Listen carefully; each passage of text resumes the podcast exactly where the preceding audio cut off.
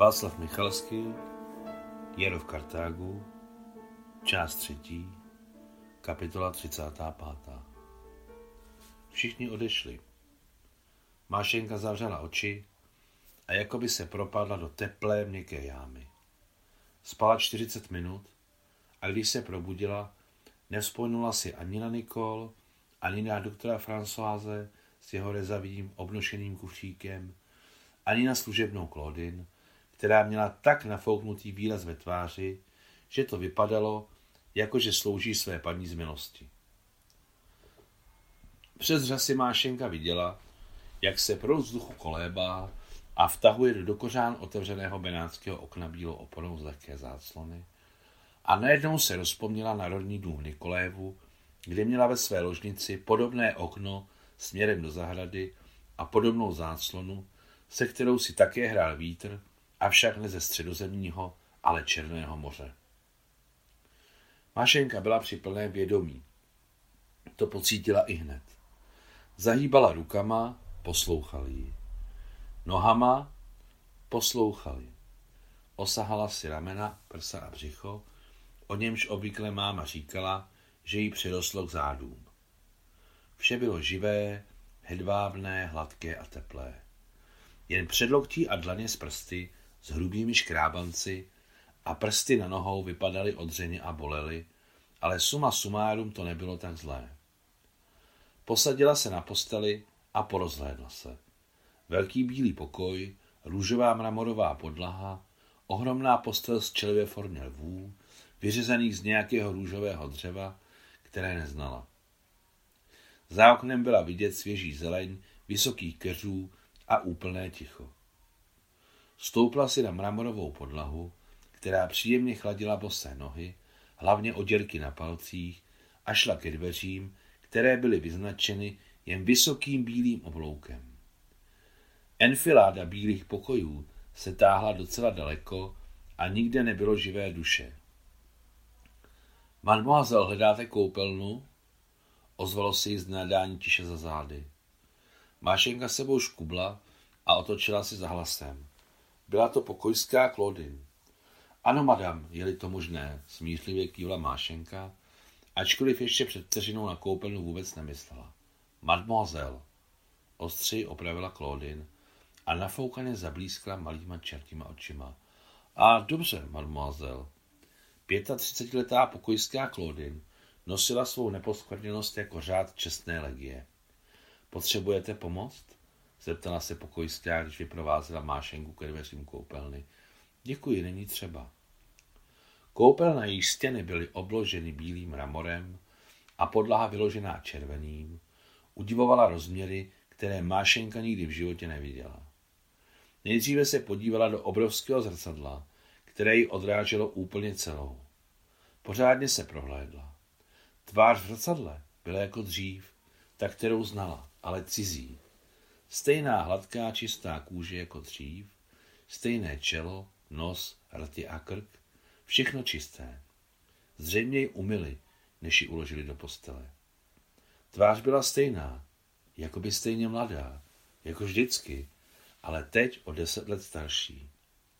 Měla jiné oči, v tom to je, takové matně hnědé, trochu šikmé, ale nebyl v nich žádný jas jako dříve, ale určité odcizení, vyrovnaný chlad, možná i prázdnota.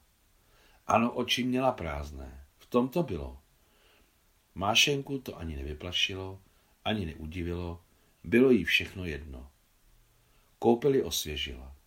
Drsný dotek froté prostředla byl svěží a příjemný. Bylo příjemné se dívat na mramorové stěny. Líbilo se jí, když viděla ve velkém zrcadle odraz celého svého těla. Těšilo ji vidět kapky vody na své tváři.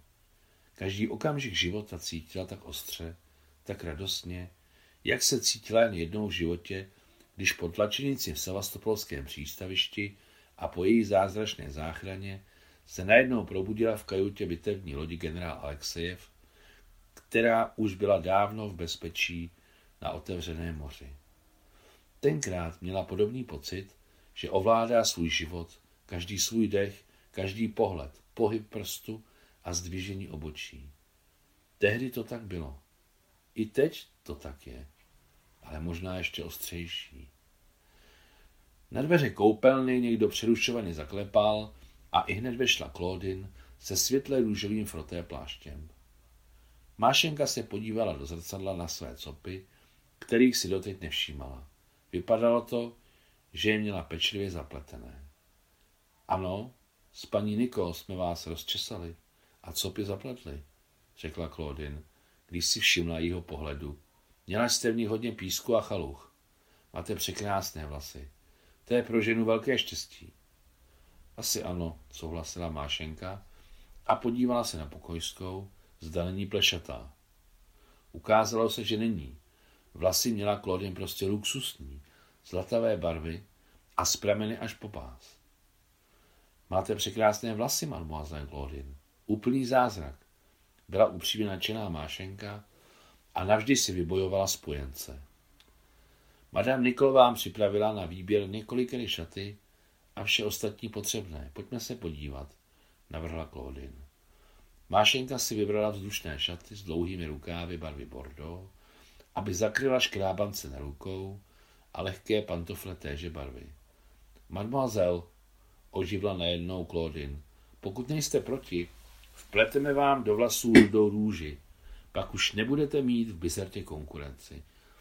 Aniž by počkala na mášenčí souhlas, vyrazila pokojská s ochotou, kterou nebylo lze při její plné postavě očekávat, a byla rychle zpátky s rudou růží. Mademoiselle, moc vás prosím, dovolíte mi to? Prosím, pokud se vám to líbí. Claudine bytě zapletla růži do mášenčených vlasů. Královna, spráskla Claudine ruce. Vypadalo to, že se umí radovat za ostatní a ne všechno dělala z milosti. Mademoiselle Marie, dodala obřadně, Madame Nikola vás zve k odběru, jen ve dvou. Dobře, veďte mě. Paní Nikol čekala Mášenku v bílé jídelně. Zdraví, Mary, vypadáš překrásně. Vítala ji jako starou kamarádku guvernéra Nikol Givenchy. Poslyš, umírám hlady. Nemáš nic proti tomu, když si dáme skopové na bordovský způsob? Riskla jsem to, máš ho ráda? Skopové ano, ale na bordovský způsob jsem ho opravdu ještě nikdy neskoušela. S lehkým úsměvem odpovídala Mášenka, která hned ucítila, jaký má hlad, až jí sliny tekly při slově skopové. Mám kuchaře, kterému to dlouho trvá, ale odborník to je na slovo vzatý. Objednali jsme si ho speciálně z Marseille. Sedni si ke stolu, hned to přinesou. A chceš aperitivek? Mášenka odmítavě zavrtěla hlavou. Správně, také si nerada kazím chuť. Stůl byl prostřený pro dvě osoby, ležel na něm narůžovilý ubrus a ubrousky téže barvy. Mášenka se nejdříve upředně podívala na Nikol, ta si naštěstí odešla od stolu přepudrovat nos a podívat se do okna na cestu, nejděli tam její muž, který slíbil přijít k obědu, ale neřekl přesně kdy, proto mu nepřinesli příbor. Je krásná, pomyslela si o ní Mášenka. Vybroušená postavička, vysoká šíje, čistá kůže, chodí grandiozně, umí chodit. Ne, určitě nepřijde, řekla Nikol o muži, když si sedala ke stolu. Mášenka uviděla Nikoliny oči, které byly velké, zářící, světle hnědé s těžkým kovovým zábleskem a zuby trochu velké, ale bílé, rovné a k tomu ještě měla plné světlé rty. Lokaj se přihnal s vozíkem, stácem skopového, od něhož se linula taková vůně, že se Mášence zatočila hlava. Víš, Mary, moji rodiče žijí v Bordeaux. Táta je výborný mistr kuchař, nejlepší v naší vesnici. Rádi jíme, to je u nás rodové. Zbožňují maso, zbožňují ryby, zbožňují síry. Moje máma dělá skvělé síry. Máme vlastní sírárnu. A jaká vína umí táta? Máme několik strání výborných vinohradů. Teď vyzkoušíme naše domácí. Bordeaux se sírem. Ano, si pro? Ano, madam. Pro všechny svaté neříkej mi madam a nevykej mi, říkej mi Nikol. Pak se necítím stará. Domluveno? Ano, ma... Ano. Zasmála se Mášenka. Domluveno.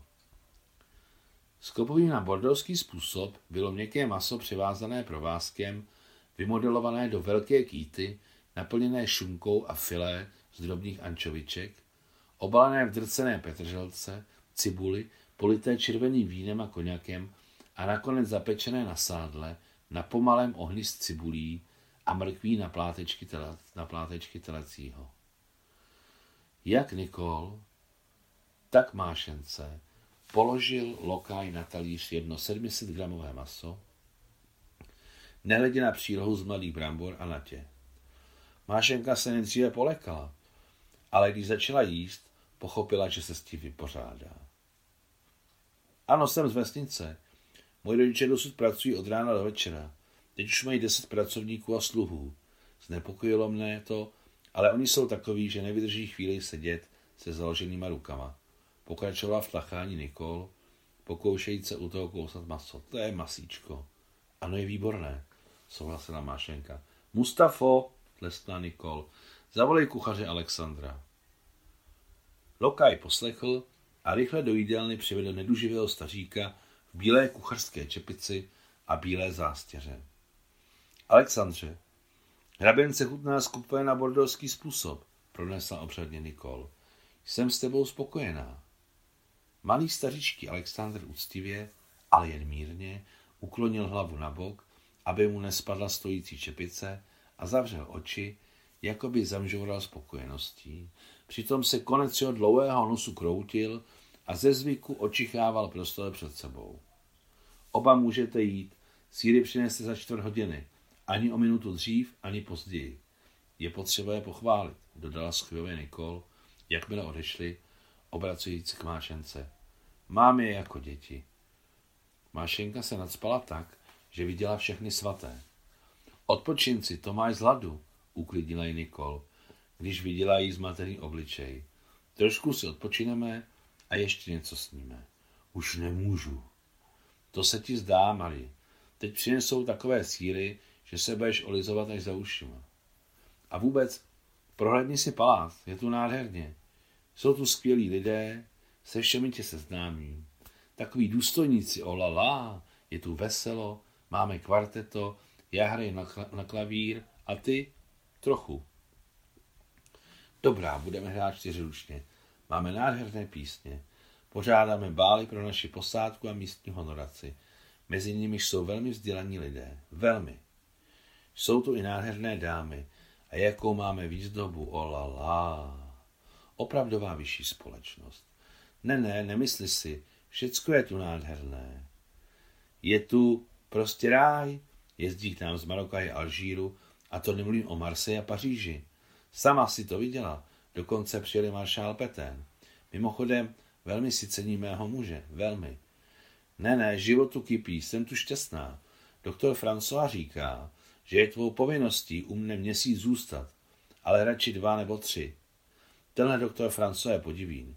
Učí se arabské dialekty, umí berbersky a i jazyky jiných kmenů. Vydal na své náklady slovník a ještě nějaké knížky. Sám chodí pět let v jedných šatech, žije na obytovně, celou gáži rve do těch hloupých slovníků a dalších nesmyslů. Vůbec si myslíme, že je mešuge. A Nikol si expresivně zatočila prstem u spánku. Autor našeho ruského slovníku Vladimír Dal byl také námořní důstojník a lékař. A není mešuge, ale významný člověk. Krátce, ale velmi chladně řekla Máša. Představ si, že moje Claudine je zamilovaná do doktora Françoise. Dělala, že neslyšela, co Mášenka řekla a pokračovala v blebentění. Jezdíš na koni? Trochu.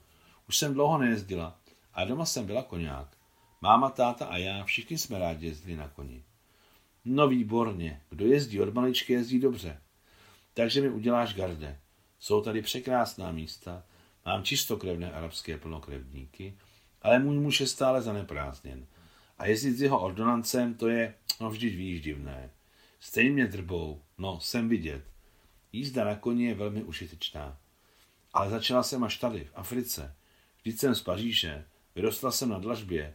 Můj otec nebyl špatný umělec, který vystavoval v salonech. Taky trochu maluji, i olejem. Maluješ ráda obrazy olejem? Mášenka se podívala na Nikol s rozpaky, ale udržela se. Nezeptala se, jak to, že otec rolník z Bordeaux je pařížský umělec. Maluješ ráda olejem? Neskoušela jsem to. To tě naučím raz dva. Sice nemám talent, ale učit umím. Nikola se zasmála opravdu upřímně. Ať už nad svým nedostatkem talentu, či nad pedagogickými možnostmi. Přinesli síry na široké tabuli. Nikolino žvanění Mášenku v žádném případě nerozčilovalo, ale snímalo z její duše poslední nánosy smetí, možná dokonce poslední vrstvu něčeho dotěrného, tísnivého, na co by chtěla zapomenout už navždy. Mary, byl tu starý admirál. Slíbil, že přijede zítra. Si připraveného přijmout? Ano, ma. Ano, Nikol.